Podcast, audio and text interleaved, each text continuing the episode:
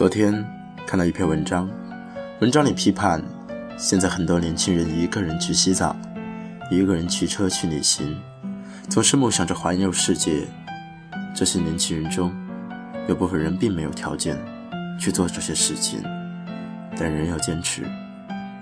不懂顾着自己的安危和父母的担心，是不成熟、没有担当的表现。只是一味的追风，在同龄人中标榜着自己的勇敢和不同。越来越多的年轻人爱上旅行，背包客穷游搭车，旅行骑行。我们在不停地发明着更加刺激、新鲜的旅行方式。虽然旅行对很多人来说是为了在路上找到自己的梦想，在陌生的地方找到真实的自己，但并不是所有人都是为了旅行而旅行。我们总是习惯极力地把自己的一段旅行勾画得多么刺激，把路边的风景描绘得如何美丽至极，晒着最美的照片。写着最惊心动魄的故事，我们嘴上说着想和大家分享经验和快乐，可其实很多人内心想要的只是那两句旁人的羡慕和赞美，听别人夸两句勇敢和执着，满足一下那小小的虚荣心。归根结底的是，这个时代的我们，太多人没有勇气安于平淡，不敢承认自己的生活平凡。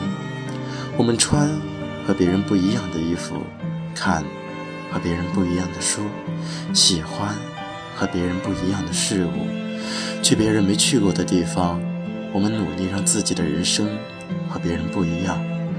每当我们谈起未来时，描绘出的是一个比一个更精彩的蓝图。每一个人的未来看起来都是那么的高潮迭起。不记得从什么时候开始。我们总是会羡慕别人那跌宕起伏、扑朔迷离的人生，甚至会羞于提及自己平淡安逸的生活。还记得之前和已经毕业两年的学长一起吃饭，他淡淡说了一句：“现在我们这些哥们儿坐在一起吃饭，没人在畅想未来，我们聊的全是哪个牌子的奶粉更好，哪个地段的房子环境好还不贵。”无论年轻时候的我们多么疯狂，最后还是要归入平淡的长河中。希望我们以后能有勇气去安于平淡，能安于平淡，就是最大的不一样。谁都可以陶醉于旅途的风景，但不是每一个人都能积极面对惨淡的人生。